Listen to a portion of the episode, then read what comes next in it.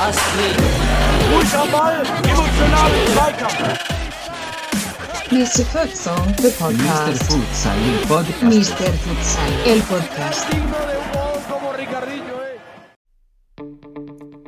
Hallo und herzlich willkommen, liebe Futsal-Enthusiasten und Enthusiastinnen da draußen an den Podcast-Endgeräten. Hier ist wieder euer vorwiegend wöchentlicher, jetzt mit etwas Lücken, Futsal-Podcast. Zweimal 20 Nette von Mr. Futsal. Mit mir, euer Futsal-Economist Daniel Weimer wieder hier. Und auf der anderen Seite der Sebastian Rauch. Hallo Sebastian, ich grüße dich. Daniel, hallo, sei gegrüßt und alle da draußen. Sind wir eigentlich noch vorwiegend monatlich aktuell? Also, oder sind Ja, wir also-? Ja, okay, vorwiegend monatlich ist. Ja, genau. Okay, was ist passiert für, für alle da draußen? Kurzes Wrap-up. Wir hatten, ich habe ja schon verkündet gehabt, dass ich umgezogen bin. Aber das war ja schon Mitte November. Ja, und jetzt, jetzt haben wir natürlich hier schon so ein. Jetzt haust du hier die. Interne raus, ne? Die Interne. Genau. Was war intern los? Ja, der Umzug hat halt doch dann am Ende mit äh, wirklich alles wieder einräumen und, und, und Kisten ausräumen, wieder einfinden, doch länger gedauert als gedacht, mich mehr mitgenommen. Ja, und äh, dann kam dazu, dann war ich erst einmal krank, Anfang Dezember, drei, vier Tage lag ich richtig flach. Und jetzt seit äh, fünf Tagen, sechs Tagen Corona ist auch da bei mir. Ähm, sind alle dran, das heißt, es war immer was los.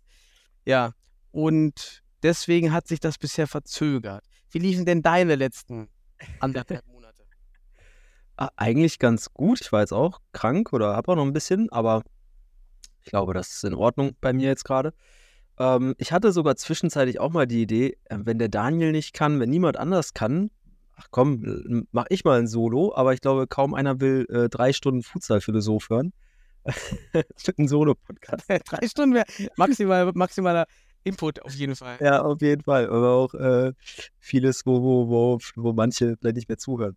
Nee, ähm, ja, ich freue mich auf jeden Fall, dass wir jetzt vor Weihnachten oder wann auch immer das hier rauskommt, ähm, das Ganze noch schaffen. Und äh, wir können aber schon mal perspektivisch sagen, ab dem nächsten Jahr werden wir wieder regelmäßiger. Also da haben wir uns das fest vorgenommen und ich denke auch, dass, äh, dass die Zeitfenster im nächsten Jahr dafür besser werden. Genau, dann werden wir wieder vorwiegend wöchentlich. Yes, das ist unser. Da, genau, lass uns das direkt als, wie heißt das denn mal, Neujahrsvorsatz. Genau, Neujahrsvorsatz mitnehmen. Und Genau, Christoph wir, wir, müssen, wir beide müssen ja nicht abnehmen, haben ja aktuell äh, eine gute Figur. Von daher, ähm, Mein Lo- Ja, mein Local unser Vorsatz, unser Vorsatz ist äh, regelmäßiger Podcast. Yes, okay. Finde ich stark. Haben wir natürlich Bock drauf. Ist auch ein bisschen eingeschlafen, so ein bisschen die Community irgendwie jetzt auch zum Jahresende habe ich das Gefühl gehabt. Auch die Resonanz auf die, auf die Bundesligaspiele. Ich glaube, das ist klassischer Jahresendeffekt. Und Mhm. wir haben natürlich jetzt diese Hallensaison, die ja jetzt startet, auch gerade zwischen Weihnachten und Neujahr.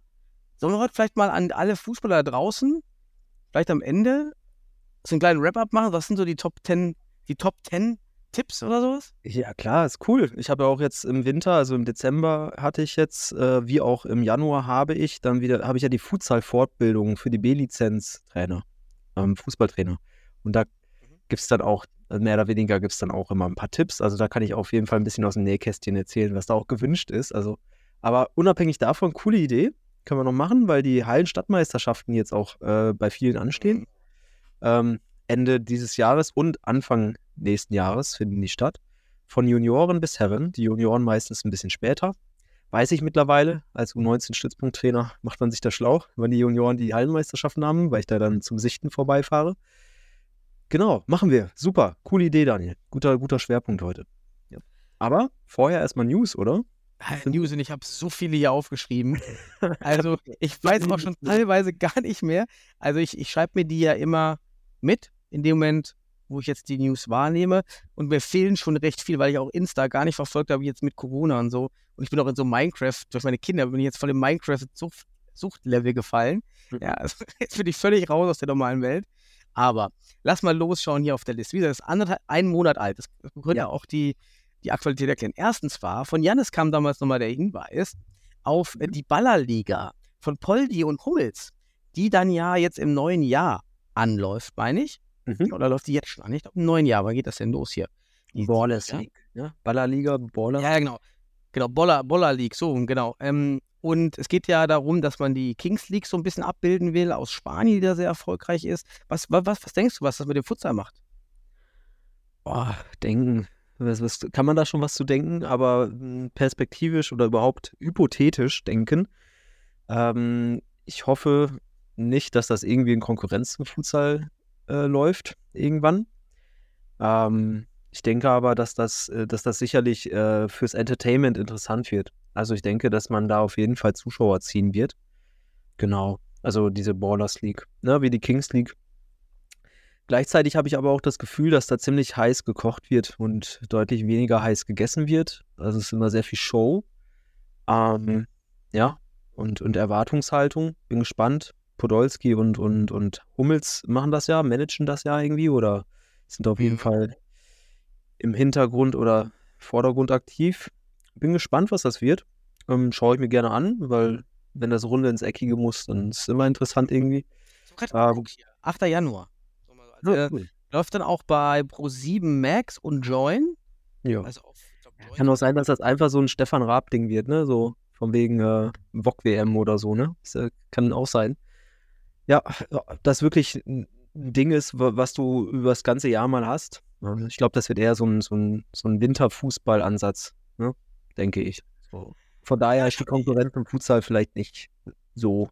Ja, vielleicht keine Konkurrenz. Ich glaube ja wirklich, es könnte einen guten Push geben, dass die Leute sich mit Hallenfußball beschäftigen und dann vielleicht auch mal suchen. Und dann, das Wort Futsal wird ja trotzdem fallen in diesen Übertragungen hier und da. Ich glaube, man kommt um das Wort um. Ja, und das, Das erwartest du? Das erwartest du? Name-Dropping kann ja schon helfen. Die suchen uns dann. Ja, aber pass mal auf, pass mal auf. Also gekonnt um den Begriff Futsal herum äh, und äh, manövrieren. Das versucht, äh, macht ja der DFB gerade im Kinder- und Jugendfußball mit von Faninho und Kleinfeldfußball. Also wie häufig da die äh, Übungen aus dem Futsal oder überhaupt Grundsätze des Futsals vermittelt werden mittlerweile, wenn man da den Hannes Wolf und so weiter hört, ähm, in den ganzen YouTube-Beiträgen mit Lars Bender und so weiter. Und es fällt der Begriff Futsal halt nicht einmal oder ja, das ist halt, also ich denke nicht, dass, dass wir das erwarten müssen, dass der Begriff Futsal kommt. Wenn er kommt, wäre das natürlich cool. Es könnte, wie du schon sagst, dann auch Synergien ergeben und auch einen Push. Sind wir mal gespannt. Ist ja alles noch Zukunftsgeschichte und es ist, äh, es ist was Innovatives, was vielleicht auch was Disruptives, Destruktives. Von daher bin ich auch ganz gespannt, was das wird und interessiert. Ne? Ja. Genau. Also könnte ein guter Push werden. Bin ich gespannt, was dann kommt. Dann habe ich hier das, den, die nächste interessante Sache. Unser Sponsor bei Fortuna Düsseldorf hat eine coole Idee gehabt. Äh, wir haben jetzt den Man of the Match eingeführt, unseren Sponsor. Wir machen jetzt hier keine, keine Werbung jetzt für, doch, wir haben ja auch mal für, für Black. Wie ist das von, von, vom HSV gemacht? Ja, wir haben ja ERP Monitor und ähm, die kamen auf die Idee, so ein Play of the Match, das ist dann so ein kleiner Pokal, kostet nicht Hm. viel. Fand ich eine ziemlich gute Sache, kommt noch mal ein Foto danach. Also einfach die mediale Ausreizung ist, finde ich, stark hinter, dahinter. Gar nicht dieser Vulkan oder so, aber da hast du doch mal so einen Post. Und der ist noch mal ein bisschen inhaltlich anders, als einfach nur, hier ist unser Spielergebnis. Und das Ja, fand ich ganz smart daran. Das ist auch ein gutes Sponsorpaket, ne? das damit reinzunehmen. Mhm. Also, das ist auch für einen Sponsor nochmal ein Anreiz, zu platziert, äh, sich platzieren, zu platzieren, genau. Ist eine Idee, sollten sich andere äh, Teams vielleicht auch eine, eine Scheibe, Scheibe von abschneiden. So, das wäre doch äh, eine Idee. Cool. Nächster Punkt, oh, habe ich schon wieder verdrängt sogar. Hier Kritik. Ach ja, die AG-Vermarktung des DFB. Da bin ich ja gewählter Vertreter dieser AG-Vermarktung, die ja eigentlich helfen soll, dass es Konkurrenz gibt, also Übereinstimmung der Interessen der Bundesliga, Futsal-Bundesliga-Clubs und der Vermarktung der Futsal-Bundesliga. Und ich muss jetzt wirklich sagen, ich bin enttäuscht von diesem ganzen Konstrukt, denn es läuft so darauf hinaus, was wir uns ja eigentlich auch immer schon gedacht hatten, Hm. ja, man, man gibt einen Kanal und suggeriert Partizipation, aber eigentlich sind die Entscheidungen vorher stehen schon fest ähm, und man holt sich eigentlich nur so den Support der Clubs, aber es gibt gar kein, eigentlich keine wirklich Mitsprache. Ja, und dann auch so organisatorisch richtig unprofessionell. Ja, bin echt, ich bin echt angepisst von dieser, von dieser Gruppe. Ja, Protokolle können nicht ordentlich geschrieben werden und auch, ähm, es werden halt Zeiten festgesetzt. Wir sind nun mal alle hier ehrenamtlich. Ja, ganz ad hoc, äh, drei, vier Tage vorher, ja, könnt ihr dann 17 Uhr. Ja. 17 Uhr, da, da, da habe ich gerade Kaffeepause gemacht auf Arbeit.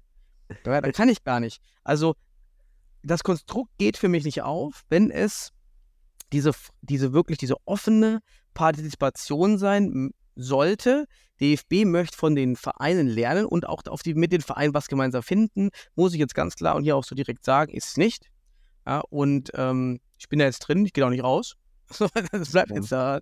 Aber muss ganz ehrlich sagen, hier, ich habe es auch schon dem DFB auch soweit eigentlich auch gesagt, meine Kritik dahinter, aber das ist nicht nett und vielleicht lernt der DFB ja generell auch auf der ganzen finanziellen Misere, die, in die der DFB gerade reinschlittert. Vielleicht sollte man auch mal alles, das Ganze, diese ganze Habitus, wie du es nennst, Umgang mit solchen Gruppen mal ändern. Ja, ich kann dir noch einen wichtigen Begriff mit reinschmeißen, weil du hast von Kongruenz gesprochen. Was ihr braucht oder was vielleicht vermehrt wichtiger wäre, wäre Kohärenz. Ähm, kann ich kurz erklären. Also Kongruenz ist ja das, was du schon sagst, so eher mehr oder weniger subjektiv alles überstimmen, also über, übereinstimmt, ne? So mehr oder weniger, wir, wir einigen uns oder wir haben jetzt alle denselben Termin, 17 Uhr. Das ist für uns, das ist dann kongruent. Aber kohärent wäre, das kommt aus der Psychologie unter anderem, ähm, wie auch aus der Pädagogik und sozialwissenschaftlich vor allem. Ähm, das wäre zum Beispiel, dass äh, unabhängig davon, dass es irgendwie ähm, alles übereinstimmt ist, es auch in sich logisch zusammenhängt und nachvollziehbar ist. Das heißt, wirklich die subjektive Welt des anderen intersubjektiv gestaltet wird, könnte man jetzt vereinfacht sagen. Ne? Man Mhm. kann darüber diskutieren, ich will das jetzt hier nicht definieren, aber das heißt, sich auch wirklich klar werden, wen habe ich denn da gegenüber? So, und wie schaffen wir es in einen logisch konsistenten, kohärenten Zusammenhang zu kommen? Das heißt, äh, ich brauche jetzt nicht am Nachmittag bei Vollberufstätigen äh, einen Termin ansetzen, ähm, sondern das muss dann vielleicht doch eher auf 19 Uhr abends geschoben werden oder sowas. So, das, ne, sowas in der. Unterscheidung. Ja, finde ich, finde ich gut. Passt. Deshalb bitte mehr Kohärenz, können wir dann ja sagen. Ja, Und mehr auf Augenhöhe. Genau. Einfach genau. auf Augenhöhe. Darum geht's. Es muss auf Genau. Augenhöhe sein und das ist es aktuell nicht. Genau, diese Kohärenz würde eben auch das schaffen, ne? dass das heißt, äh, auch diese Gleichberechtigung oder auch nicht nur Gleichstellung, sondern eine Gleichberechtigung entsteht und dadurch halt wirklich eine tatsächliche, wirksame und objektiv messbare Partizipation entsteht. Und nicht nur, wie du es da manchmal ausdrückst, eine Pseudo-Partizipation, wobei das habe ich auch schon häufig ausgedrückt. Aber ich glaube, du spürst das jetzt gerade, diese Pseudo-Partizipation. Auch ein Wunsch fürs neue Jahr, dass es Ah, auf. Augenhöhe stattfindet. Ja, dann hat uns Tom geschrieben vom Allgäu, von Futsal Allgäu, einen tollen Spielbericht gegen Beton Boys. Hm. Oh, der ist irgendwo in den Instagram-Sachen. Äh, tut mir leid, Tom, aber ich will nur erwähnen, du hast uns das geschickt. Ich finde das mega. Wir haben auch kurz ausgetauscht. Ja. Ähm, nur jetzt ist natürlich alles hinten runtergefallen, weil wir hier noch so viel vor uns haben. Deshalb nur erwähnt. Da, danke dafür auf jeden Fall. Dann haben wir Fußballkreis Grevenbroich Neues hat was Interessantes gemeldet gehabt letzten Monat. Keine Hallenkreismeisterschaft. Wegen Hallen, also fehlenden Hallen und auch wenig Interesse daran. Äh, und andere Sportarten brauchen halt die Hallenzeiten mehr. Ah, ist ja auch eine, nochmal eine Hiobsbotschaft. Ja, wie gesagt, äh, typische Engpass-Situa- Engpass-Situation immer, ne? Wenn Heilzeiten da sind oder nicht. Ja, schade. Also, wenn ein Wettkampf ausfällt. Ne? Und damit eine, eine, eine Plattform. Absolut. Naja, ich hoffe, ich, solche, solche Meinungen oder solche Mitteilungen gibt es jetzt nicht noch öfters. Schauen wir mal. Dann war noch die, ah, die WM der gehörlosen Damen, Futsal. Ja. WM, da gab es ja die riesen Spendenaktion, die total erfolgreich war, dass die Damen nach Brasilien fliegen konnten. Soweit wie ich es am Ende verfolgt habe, hatten die auch wirklich, wirklich ein tolles Event. Ich habe die Bilder gesehen da aus, aus Brasilien. Und man ist, das war mein letzter Stand, jetzt stelle ich gerade fest, dass ich da nicht weitergeschaut habe. Ich meine, im Halbfinale waren die Damen, zumindest. Hast du mal das Endergebnis? Nee, habe ich jetzt gerade nicht. Äh, Fünfter Futsal WM der Frau. Ich, ich guck mal hier nebenbei, vielleicht, Ja, guck vielleicht ja hier was. So, ich bin hier gerade auf der Seite Deutschen Gehörlosen Sportverbandes, also mal den Oh. Kader ähm, mit, mit dabei. Aber Mhm. vielleicht findet man hier irgendwie Livestream. Wäre natürlich schön, wenn man so eine, eine Übersichtsseite findet. Aha. Tja, das kommt auf, wenn man jetzt so lange nicht online war, dann merkt man das. dann hat man das Problem. Dann kann man es finden. Okay, ich gucke mal nebenbei, ob ich das bis dahin finde. Ansonsten, liebe Damen, die mit dabei waren, meldet uns ganz kurz, wie lief das Turnier? Vielleicht ist das die, der, die bessere Variante. Äh, so einen kleinen Bericht schicken, wer uns zuhört von den äh, gehörlosen Damen, denn einige können ja auch hören, können den Podcast verfolgen, hatten wir, glaube ich, schon mal thematisiert. Ja. Ist jetzt nicht so, dass alle außen vor sind. Schickt uns doch gerne noch mal so einen, so einen Bericht zum, zum Turnier. Also echt um einen Umzug, da auch das irgendwie völlig verpasst hier leider. ja, nehmen wir, nehmen wir mit auf. Nehmen wir in der nächsten Folge dann mit rein. Mhm. Gut. Passt. Dann, ach, die Liste. Naja.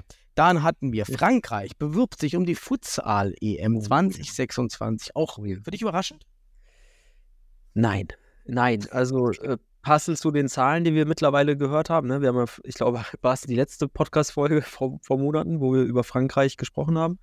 Ähm, mit, den, mit diesem enormen Wachstum des Futsals, also mit der Anzahl über 30.000 äh, Aktive und so weiter und so fort ist es nicht überraschend, weil das ist eigentlich ein logischer Schritt, dass du für die Entwicklung sowas auch forcierst.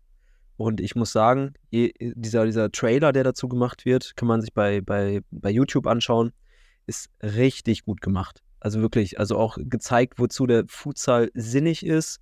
Ähm, Kinder- und Jugendfußball mit eingebunden ähm, wirklich diesen, diesen, diesen Weg gezeigt, auch die soziale Ob Ubiquität, also das heißt, also es ist einfach auf alle soziale Schichten auch ähm, für die gesamte Gesellschaft ein Sport ist, was ja auch in Frankreich durch die hohe Anzahl oder sagen wir es mal so, ähm, durch den Futsal als Schulsport Nummer eins jetzt auch ganz stark ähm, nachvollziehbar ist. Ähm, also wahnsinnig toller Trailer und ich hoffe sogar, dass, dass die den Zuschlag kriegen, äh, habe sogar im Fußball selten so einen guten Trailer gesehen. Also für, für eine Bewerbung oder sowas, ne? Also richtig gut gemacht. Wirkt echt authentisch und ähm, ja, cool. Mhm. Anschaubar. Ach, den fand ich auch mega geil. Also da, da, sieht man, was man da bewegen kann mit Futsal in einem Land. Ach, wir wünschen uns das ja so sehr für, für, für Deutschland. Vielleicht der Wunsch für nächstes Jahr. Wäre das super. Ne? Ähm, ja. genau. Ich habe nur kurz geguckt hier, ähm, die Brasilianerinnen haben übrigens gewonnen die, die Weltmeisterschaft der Gehörlos. Und wir sind tatsächlich, wusste ich noch richtig, im Halbfinale kommen, denn wir haben dann gegen England 1 zu 0 um, in dem Spiel um Platz 3 verloren. Okay. Genau. Also ähm, war anscheinend dann ja, cool. Top 4. Erfolgreich. Ja. Top 4 der Welt. Und Super. Passt. Hat sich die Investition gelohnt? Mhm. Ah, stopp. Brasilien ist. Nee, nee, ist zweiter Platz. Oh, ich was falsch erzählen? Brasilien ist Platz 2, jetzt muss ich nur gucken, jetzt hier, ich habe gerade einen portugiesischen Text hier auf. 3-3, ähm, anscheinend unentschieden. Dann gab es Verlängerung, dann war 4-4. Ach, und dann war es in Penalties. Äh, ach, Japan. Ach, Japan? Ach, cool. Okay.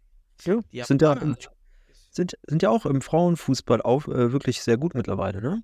Also, mhm. naja. Nicht verwunderlich, dass sie auch im Futsal anscheinend. Gibt auch übrigens alles bei YouTube. Die ganzen Spiele sehe ich hier gerade. Ähm, ja, ganz gut gemacht.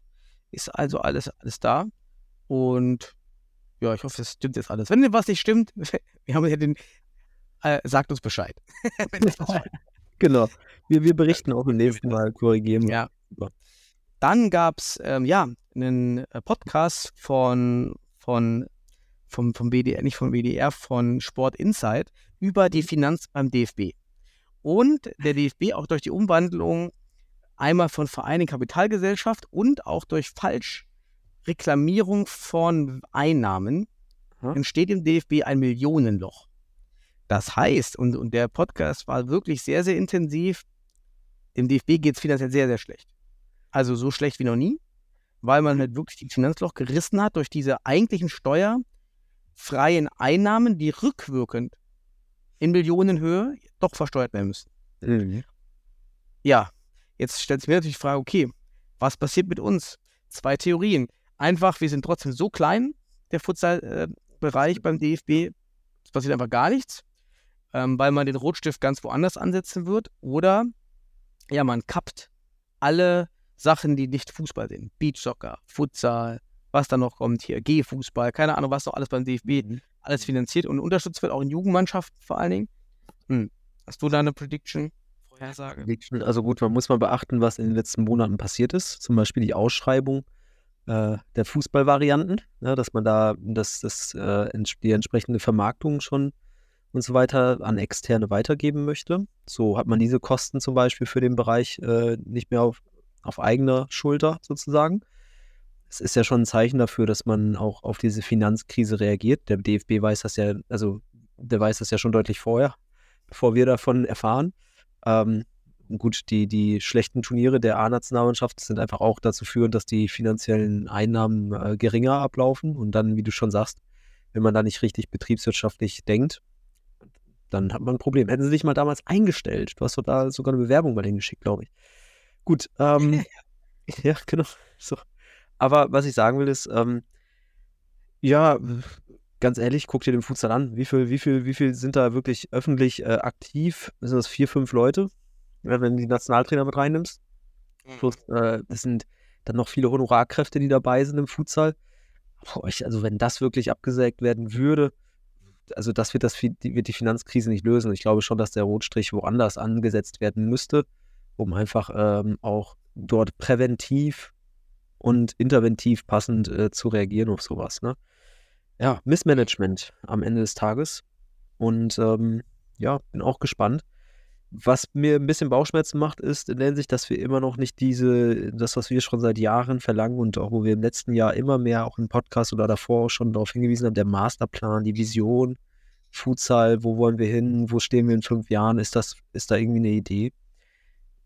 Das spricht natürlich dafür, dass man den Futsal da, gut, kann auch dafür sprechen, dass man ihn so klein hat, dass er halt auch da nicht von betroffen wird, aber es spricht dafür, dass man jetzt nicht langfristig ein Konzept hat für den Futsal. Ja. Das, das spricht dafür, dass man dann auch da vielleicht eher, hm, naja, es ist paradox vielleicht auch und kaum vorhersehbar, aber Ich glaube, bin was wir auf jeden Fall sicher sagen können, da kommt nicht mehr. ja, gut, das ist auch eine gute Erkenntnis, genau. Ja, also wir brauchen nicht auf mehr zu hoffen. Also, Nein, nein, also, Ja. Genau. Also auch schon, du siehst ja schon an der, Bundesliga, man verlagert jetzt das Streaming zum Beispiel auf die Vereine. Ähm, Mhm. Es ist ja, also man nutzt das jetzt auch alles. Ähm, und schlussendlich auch, dann guck dir die Highlights an, die wurden verschlechtert, also auch wenn sie jetzt wieder kleine Verbesserungen hatten, aber es ist nicht mehr die Qualität von vorher. Und das heißt eben auch, dass nicht mehr so viel Geld wahrscheinlich dafür ausgegeben wird. So. Mhm. Und ähm, ja, man hat Einsparungen und die werden das schon irgendwie managen. Die Frage ist halt nur, ob es dann am Ende erfolgreich gemanagt wird. So. Und da, ja, das ist Zukunftsmusik. Prediction, schwierig. Aufmerksamkeit ist wichtig jetzt. Aufmerksam sein. Wie, wie entwickelt sich das? Damit man gegebenenfalls auch reagieren kann. Jo, lassen wir uns mal überraschen. Ja. Dann habe ich noch, ach ja, ganz toll, fand ich super. Ich habe ja den Livestream Jan Regensburg geschaut gegen, ähm, Mhm. gegen uns, gegen Fortuna Düsseldorf auf, auf YouTube. Erstmal super, Jan Regensburg, toller Stream, haben super gemacht. Ja. Kommentator, alles top, muss man echt sagen. Hut ab. Ja. Da haben sie was Tolles hingepackt. Plus, dann kam ja, da war schon die Ankündigung, Felix Magath ist in der Halle. Oh je, ja, genau. Ja, ja. gut, ich hatte natürlich nicht das, das spannendste oder das sportlich attraktivste Spiel jetzt sich rausgesucht. Plus, da waren jetzt auch nicht so viele Zuschauer. Egal, er war da. Und man hat ihn dann auch noch zur Halbzeitpause ähm, in die Hallenmitte geholt und auch gefilmt im Livestream. Und ich fand wirklich toll, was er gesagt hat, weil einmal hat er gesagt, er hat sich damals, er ist offen zu, zu, zu Futsal, Hallenfußball, hat sich auch schon mit einem Freund von ein paar Jahren ausgetauscht, weil er es spannend fand, Hm. meine ich, war die Tendenz, welche, wa- was man aus dem Futsal so ein bisschen lernen kann und wo das hingeht und was das macht. Also schon dieses Mhm. offene Interesse und findet es gut. Dann kam der Satz, den, den hat er bei Insta gepostet, der schon echt aufzuhören gibt und da wird mir Felix Magath ja mal richtig sympathisch, muss ich sagen. Da hat er mir richtig gefallen. Er hatte mich dann gesagt, Otto, ich habe es ihm geschrieben, als ich damals gemerkt hatte, also in dieser Phase, wo er sich mit Futsal auseinandergeschäft hat, als ich damals gemerkt hatte, dass der DFB seine Hand drauf hat auf dem Futsal, habe ich es nicht weiter verfolgt. Ja. Okay, was sagt uns das, Sebastian? es schwingt eine DFB-Kritik mit, ähm, Entwicklungskritik äh, Kritik vielleicht. Man muss aber auch sagen, dass jetzt natürlich, wir haben jetzt ja auch natürlich Cherry gepickt, ne? Muss man auch sagen, ne? Das ist natürlich der eine Mhm. Satz. Ähm, einerseits muss man sagen, dass äh, wenn Felix Magath, der ein gest- gestandener Fußballtrainer ist, erfolgreich war in seiner Zeit, vielleicht nicht mehr der modernste Trainer ist, aber auch äh, mittlerweile auch im Ausland, Ausland Erfahrung sammeln durfte. Und es ist auch ganz interessant, ihn mal von der Seite kennenzulernen, über den Futsal oder über diese, diese andere Art des Fußballs, so mal den Charakter von Felix Magath auch mal anders zu sehen, dass er halt so eine Offenheit hat, weil im Mainstream-Fußball wird er eher als so ein engstirniger, ähm, vielleicht auch alteingesessener, wenig belehrbarer oder wenig entwicklungsorientierter Trainer wahrgenommen. Also wenn man den beim Doppelpass sieht oder sowas, dann wird er immer so als der, wird er zum Hau drauf einfach nur da gebracht, ne, so. Ähm, man muss aber sagen, ist ein sehr erfolgreicher Fußballtrainer. Also mehrfach Meister, auch bei Bayern München und so weiter. als Spieler super erfolgreich, hat im HSV den einzigen, äh, sag mal, äh, Landesmeister Euro Europapokal äh, ja, ermöglicht.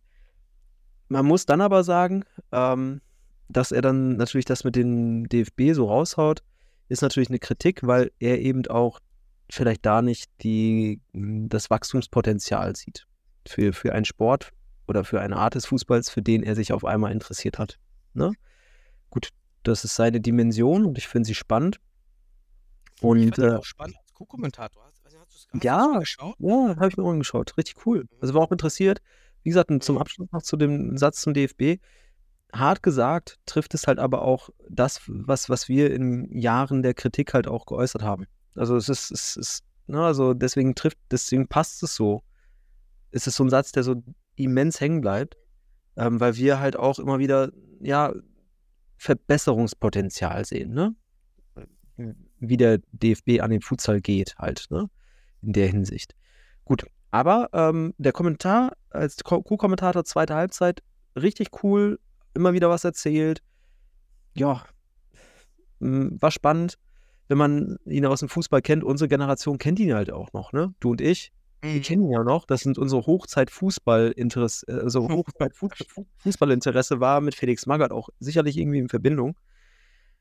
Und deswegen ist es super interessant für uns, für jüngere Generation, vielleicht gar nicht so. Ne, wer ist denn das? Der Opa, der da was erzählt. Na, aber für uns interessant, wir kennen ihn, das ist ein Mann mit klarer Linie, mit, ich sag mal auch äh, manchmal sehr direkter und ehrlicher Sprache, was im Mainstream dann natürlich auch äh, einfach mit einer Rolle versehen wird, die dann vielleicht auch dazu führt, dass du nicht mehr so erfolgreich platziert wirst.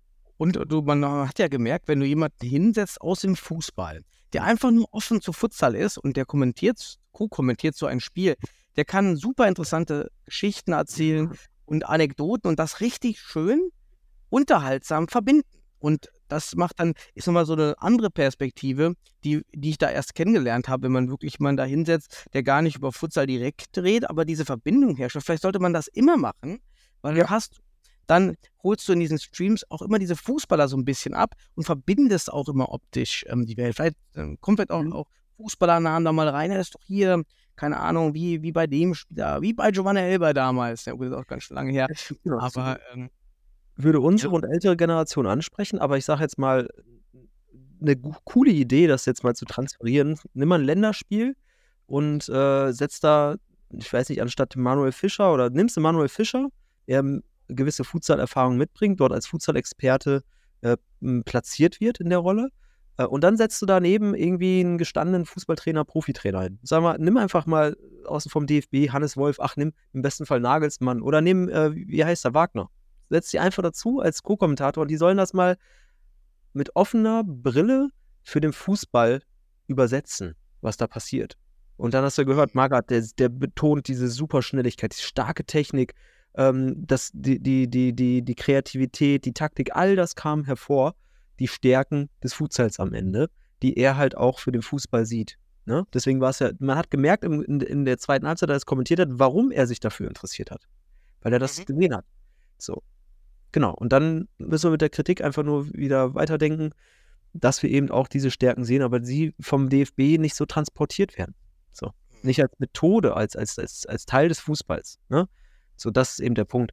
Und da ähm, wäre das ist eine coole Idee, einfach mal einen, Pro, einen Fußball-Profitrainer oder jemand vom DFB als Fußballtrainer, Fußballlehrer, nennt sie wie ihr wollt, da hinsetzen, die dann den Futsal offen durch die Fußballbrille reflektieren. Mhm. Das war Felix Magath. Das war cool. Deswegen ein geiler, geil, Aktion. geiler Zug, geiler Zug von Ja. Regensburg. danke, danke Jan Regensburg. Ja. Man, kann man ganz anders sagen. War top, haben wir auch viel ausgebaut. Jan Regensburg habe ich, haben wir aber gleich auch noch ein paar andere Sachen. Ah. noch, da wir gleich mal noch, da hab ich noch ein paar Punkte. Monatelang Ja. hier recherchiert jetzt. Richtig. Dann haben sie äh, Juval äh, über Insta geschrieben und aufmerksam gemacht auf einen Artikel über St. Pauli und Futsal vom Hamburger Abendblatt, schon vom 25. Oktober, schon ein bisschen älter. Aber der Artikel ist wirklich stark, Mhm. was St. Paulis Dominanz mit Futsal zu tun hat. Ja. Und underrated der Artikel, weil wurde gar nicht auch vom DFB oder so, ja, mal wieder natürlich nicht aufge aufgenommen. Ganz wichtiger Artikel, äh, bei uns natürlich bei Fortuna direkt gestreut, auch in die, in die, in die, Fußball-Entscheidungsebenen dann direkt gepostet. bei uns hier, Michael Rensen kennt man ja, ist er auch im Sportvorstand. Und ähm, da auch direkt hier, das sind, das sind die wichtigen Artikel. Weil die Artikel, mit denen holst du die Fußballer ab. Weil das ist ja unsere Killman, unsere Elias Saad-Story. Ja. Ja. wo wir sagen, wenn man die Fußballvereine mit reinholen will, dann braucht man das und nicht, ja, Futsal wächst schön und da kommen dann nur ein paar Zuschauer. Nee, nee, hier, das ist wichtig. Ne? Die Ausbildung für den Fußball, das ist das, das ist der Business Case. Super Artikel, kriegt man ähm, Archive ähm, äh. Übrigens, wer immer diese Bezahlschranken hat, kann man das hier sagen, ich weiß gar nicht. Aber auf jeden Fall kann man da immer ähm, die, die Artikel eingeben und meistens, manchmal kommt die dann einfach. Man kann die lesen. Der, das, das Also- verlinken wir natürlich alles in, äh, Ja, ja, genau. in der Beschreibung. Also ganz toll. Wie halt, also man erzählt letztendlich darüber, okay, man sieht, irgendwie machen die was anders. Ja, ist das irgendwas aus dem Futsal und reimen sich das so zusammen, so wie die taktisch vorgehen auf dem Platz und wie die agieren. Genau. Wichtiges mit, also die sprechen auch davon, ich glaube, der Paderborner Trainer spricht davon, die spielen Futsal auf dem Großfeld. Ne? Äh, und äh, sprechen halt auch davon, wie stark, das, wie wichtig das ist, äh, Räume zwischen den Linien zu schaffen. Aber dafür, ne, so, da wird das dann auch so ausgedrückt, ich übersetze es mal, man, dass Pauli sehr wichtig ähm, immer auf Bindung wartet. Also mit dem Ball wartet, bis, bis sie äh, mehr oder weniger, ja, ich sag mal, unter Druck, unter Deckung geraten und nicht den Ball spielen, bevor der Gegner, also wenn der Gegner noch fünf Meter weg ist. Also es ist halt, die warten immer auf Bindung, dass der Gegenspieler an den Ball kommt, um dann dahinter den Raum zu nutzen. Und das ist eben dieser Punkt, der im Futsal halt super wichtig ist. Also gute Trainer rufen rein Bindung, Jungs, erst Bindung und so weiter. Im Futsal sieht man das immer wieder. Aber das ist zum Beispiel ein Punkt. Also es gibt so viele Punkte, ne, die da mit reinfließen, aber das ist einer, der im Artikel auch hervorgehoben wurde, ähm, dass sie, dass sie wirklich da ähm, ja solche Futsal, was natürlich auch im Fußball wichtig ist, Bindungen schaffen, ne? Das ist auch wichtig. Aber es ist eben das höchste Niveau eben dann äh, mitunter. Und Pauli die ist damit gut unterwegs. Also, dass man anscheinend ja dann immer oft die Sohle dann nutzt in, in, in der Defensive und dann den, den Gegner halt lockt, dass er kommt. Ja, auch, auch, auch, auch Mhm. ganz spannend. Genau. Ähm, ist zwar eine andere mit eine, eine grundlegend andere Basis, warum man das macht. Das Ja, macht genau. man aber aufgrund der Kontrolle. Hm, Aber hier, ja, warum nicht? Finde ich Genau, also es ist eine Interpretation, das ist es ja eben. Das ist das, was- das ist so wieder ein Felix Magath-Aspekt. So, der, der, die gucken das einfach offen aus der Fußballbrille und sehen auf einmal mega Potenzial da drin. Und ja, und Pauli macht einen guten Job mittlerweile in der zweiten Liga und sind Aufstiegskandidat dadurch, obwohl sie vor, vor der Saison wahrscheinlich nicht äh, jeder auf der Rechnung hatte.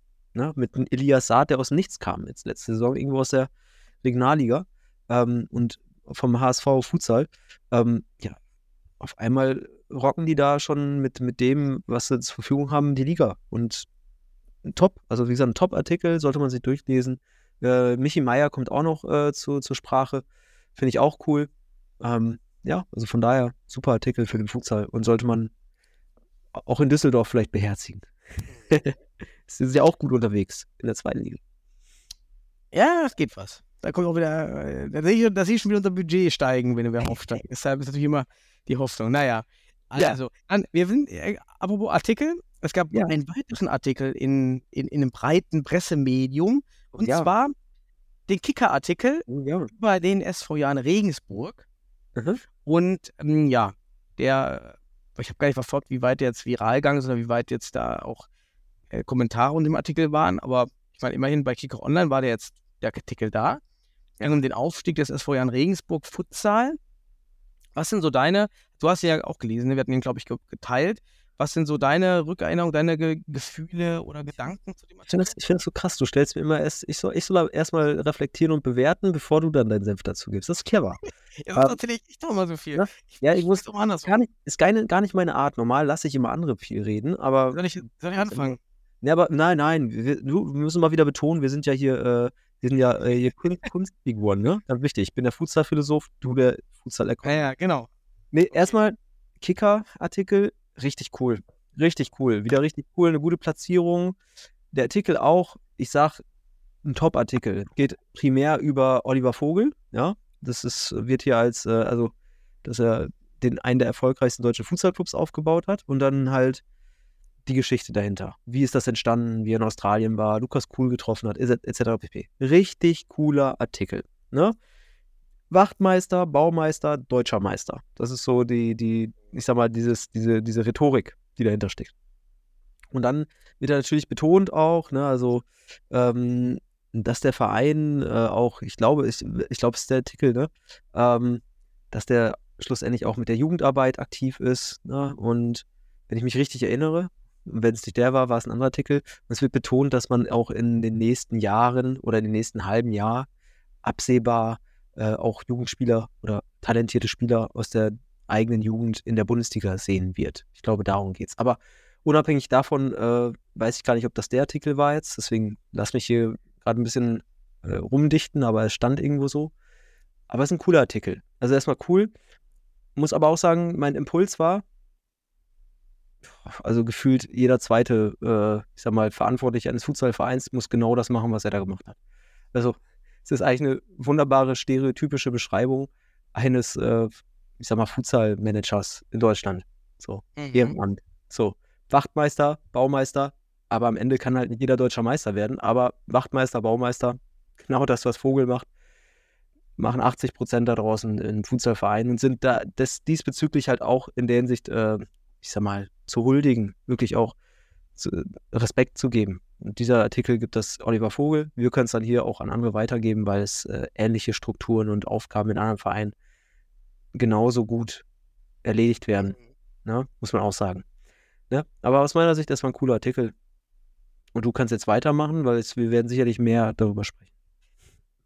Genau, die Reichweite top, dass wir in dieses Medium reinkommen, auch zu sehen, wie lange der Weg dauert, bis man dorthin kommt, wie lange sowas dauert und wie viel persönlicher Einsatz wie jetzt von Oliver Vogel notwendig ist, damit du sowas realisierst.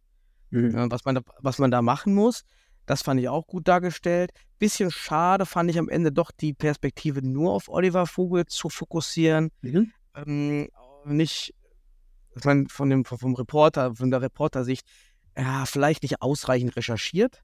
Mhm. Also ist, ist okay. Olli hat da extrem viel gemacht, aber ich kenne ja auch viele andere Player im Hintergrund, die da extrem viel machen. Ja, Plus, man muss ja sagen, ohne Lukas Krul und ohne Douglas Costa damals, wann war das denn? 2017, 2016. Mhm.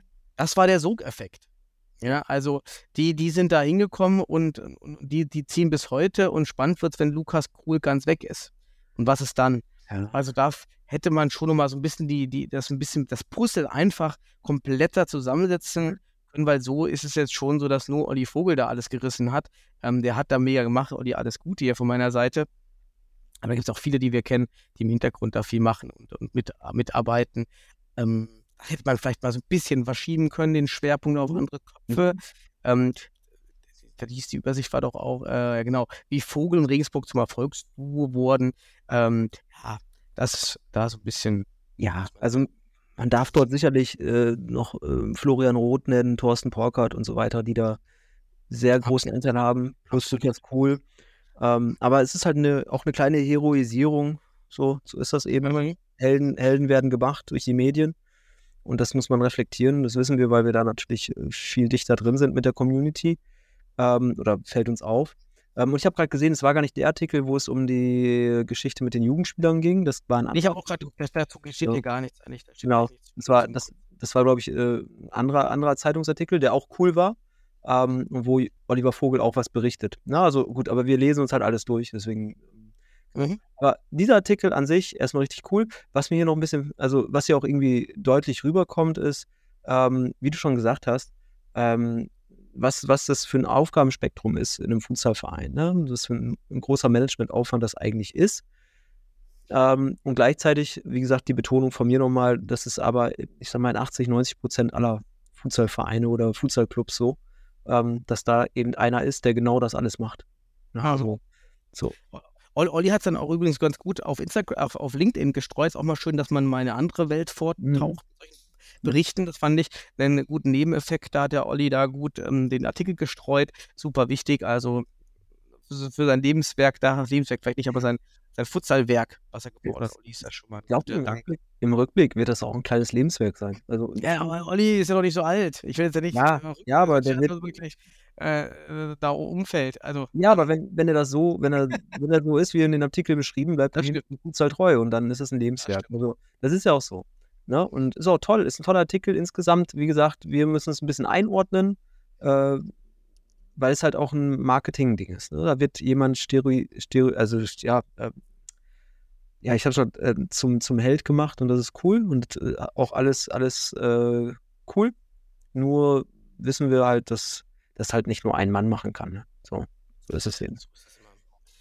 Dann, ja, nächster, nächster Punkt auf meinem End, auf meinem der Liste Mhm. war ein wunderbares Futsalspiel. Ich habe natürlich nur dieses Highlight gesehen, aber für alle, es geht, ich dachte schon, unser Spiel gegen MCR Sennestadt, Fortuna Düsseldorf gegen MCR Sennestadt vor einigen, vor zwei, drei Wochen, ähm, wo es ja dann kurz vor Ende, ja, wieder Tor, acht Sekunden vor Ende dann, dann gefallen. Senne, Sennestadt heißt das nicht mehr. Nur für dich. Ah, für ja, okay. Bielefeld. Ja, MCH Bielefeld. Ja, für neue Hörer ist das so, es ist ein Sennestadt.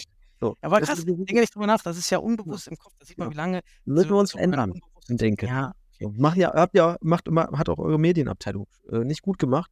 Ähm, ja, ja, es, wir nennen, man nennt euch ja auch nicht mehr die Futsal Lions. Ne? Kann der, kann der Hörer das war jetzt ein richtig schlechter Vergleich, aber ist egal. Lass mal. Ähm, Doch, ab und zu kommt ja auch was Schlechtes von dir. Ja, Dann war das jetzt hoffentlich. Nein. Ich, Mach weiter. Nee, was ich sagen wollte, ich wollte auf das Spiel äh, Wuppertaler SV gegen die Panthers Köln hinweisen. Denn dort, also, das kann man an Dramatiker kaum noch überbieten, wie da, auch wie das Tor noch fällt.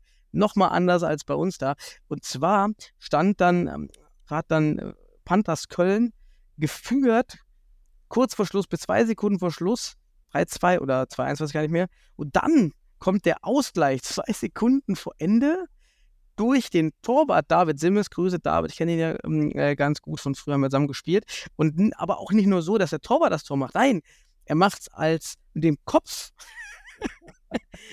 also auch noch irgendwie so ein hoher Ball, der da irgendwie reingeschlagen wird. Ja, und David köpft dann, da, der Keeper köpft den Ball da ins Tor, zwei Sekunden vor Ende. Mhm. Die Halle am Ausrasten. Ach, herrlich. Da denke ich mir, Futsal ist schon geil. Also ist schon Ja. unfassbar. Total unvorhersehbar, was da passiert ist. So, und das ist eben. Und das siehst du beim Futsal immer wieder. Und also Vorhersehbar Vorhersehbarkeit ist im Futsal auf jeden Fall nicht zu präparieren. Das ist schon mal ganz wichtig an die, an die Hallenfußballer da draußen. Äh, schafft unvorherse unvorhersehbare Situationen für den Gegner. Und Mhm. der Kopfball wird nicht verteidigt. Also das ist dann Zufall, vielleicht auch kreativ oder situativ gewesen. Aber so äh, entstehen Kopfballtore beim Futsal. So, sehen wir jede Saison mal ein Kopfballtor irgendwo. Ja, cooles Spiel, ja, habe ich auch verfolgt. Ähm, das Ergebnis 2-2 am Ende. Mhm. Ja, und Wuppertal im nächsten Spiel dann auch äh, tatsächlich dann auch gegen die Holzpfosten Schwerte gewonnen.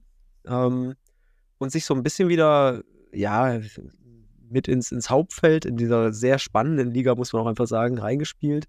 Aber Köln natürlich mit 13 Punkten vorne. Ähm, vor Niederrhein Zocker und Gütersloh, die mit 10 und 9 Punkten kommen. Schwerte kann noch auf 11 Punkte vorrücken bei sechs Spielen wie die anderen. Ah, wird noch spannend. Wird noch spannend. Ist nicht mehr viel. Also es, man hat ja schon die halbe Saison um. Ähm, oder mehr. Aber ich glaube, da gibt es noch ein paar spannende Spiele. Also zum Beispiel Köln und Schwerte, die, das ist ein sehr entscheidendes Spiel. Ach, coole Liga. Macht Bock, die zu verfolgen auf jeden Fall. Auch wenn, auch wenn, auch wenn diese Spieltage so katastrophal Ja. Definiert sind. Ja. Ja, stimmt. Dann habe ich noch nächste News, das war sogar fast am Ende. Einmal so einen ganz witzigen DFB-Post auf Instagram. Ähm, da wurden die Top-Pivot-Spieler der Liga ausgezeichnet oder erwähnt, wie man das auch nennen mag. Und ein Spieler war natürlich jetzt schon überraschender in dieser Liste, Suat Ak. Der Ja. also jetzt ja nicht als Pivot klassisch spielt, agiert und wir ihn auch kennen. Was ist denn da passiert? Und der schießt halt immer Tore aus dem Zentrum vorm Tor, ne? So. Ah, das ist der Pivot. Ah, stimmt, der Pivot ist der, der die Tore schießt. Ah, Nein. Also man sagt, halt, also er spielt schon auch teilweise den falschen Pivot, also er geht in die Tiefe und drückt dann auf den Ader raus. Also so eine falsche Neun oder sowas gefühlt für einen Fußballer. Ähm, aber den falschen Pivot, da, sodass dann auch manchmal ein 4-0-System entsteht, das macht er schon gerne. Aber im Grundsatz äh, schafft es Weidendorf einfach hervorragend, ihn auf den Ala zu isolieren, wo er dann einfach eins gegen eins die Linie runter oder mittlerweile auch die Horizontalläufe mit Körpertäuschung ins Zentrum und dann, dann ballert er das Ding halt wirklich also ist der, der Topscorer der Liga, also in Sachen Tore, ne? Also ähm, der schießt die meisten Tore und wie du sagst, muss es Stürmer sein, Niveau. der beste Spieler jetzt auch gegen Frankreich ja wieder unglaublich, ne, wie er sich da als kleinster Mann auf dem Platz da, da durchtankt. Ja, wobei offensiv, offensiv äh, mit den stärksten Akzenten, weil er einfach individuell äh, von der Geschwindigkeit und Technik mittlerweile ähm, ein Level erreicht hat, was wirklich auf französischem Niveau sein könnte. Ähm, aber defensiv muss man auch drüber sprechen. Ich habe mir die Spiele ja angeschaut. Da leider in den entscheidenden Situationen, auch da war er beteiligt.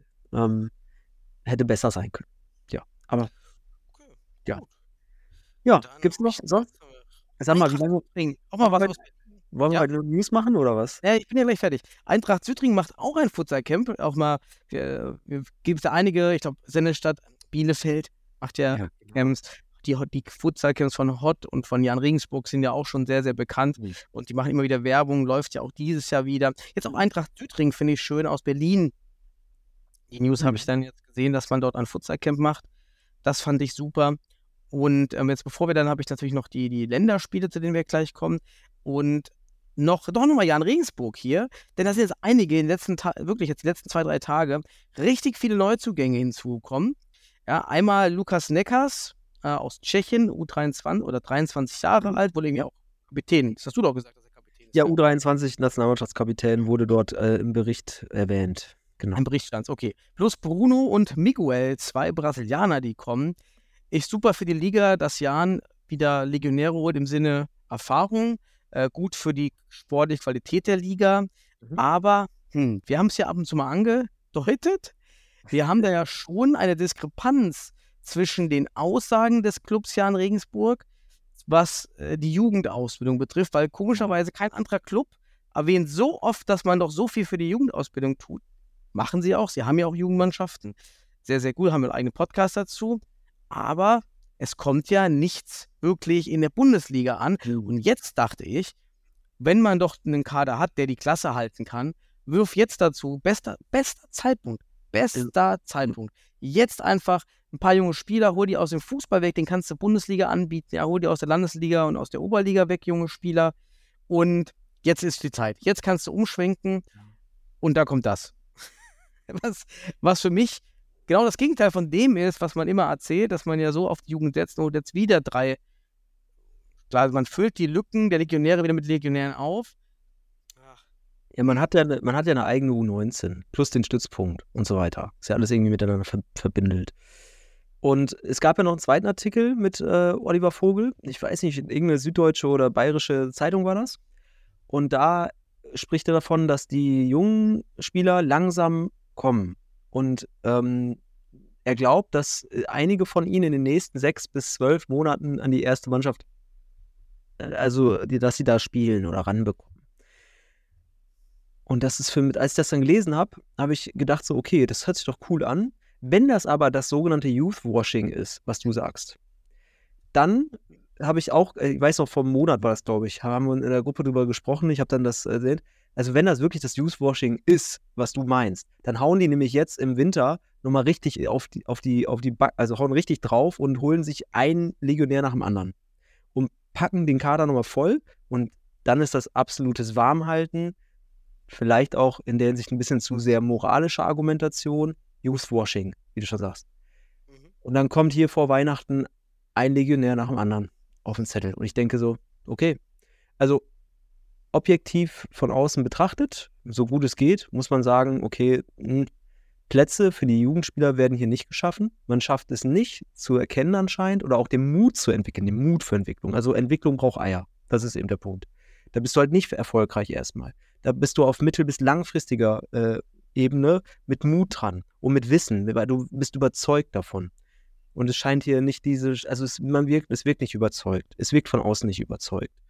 Ähm, so kann man es einfach hart sagen, ähm, um das mal von außen zu bewerten. Aber vielleicht liegen wir auch nicht da richtig. Also wie gesagt, wir, wir, wir sehen ja nur, wie du immer sagst, wir sehen nur das von außen und müssen es so bewerten und so kann man es wahrnehmen. Und wir schauen ja schon detaillierter in die ganzen Berichte rein und, und beobachten das auch sehr interessiert. Genau. Und ähm, was heißt das jetzt? Wir haben eigentlich eine Saison, da ist klar, Jan Regensburg wird niemals absteigen, weil wir, wir haben zwei Teams, die sind so stark abgeschlagen, Stuttgart und Pauli, die werden dann niemals mehr rankommen. Also Jan Regensburg ist sowas von safe, egal mit wem sie spielen, Achter. So. Auch mit der Truppe, die sie jetzt hatten, ohne Persch. Auch mit ein paar Jugendspielern.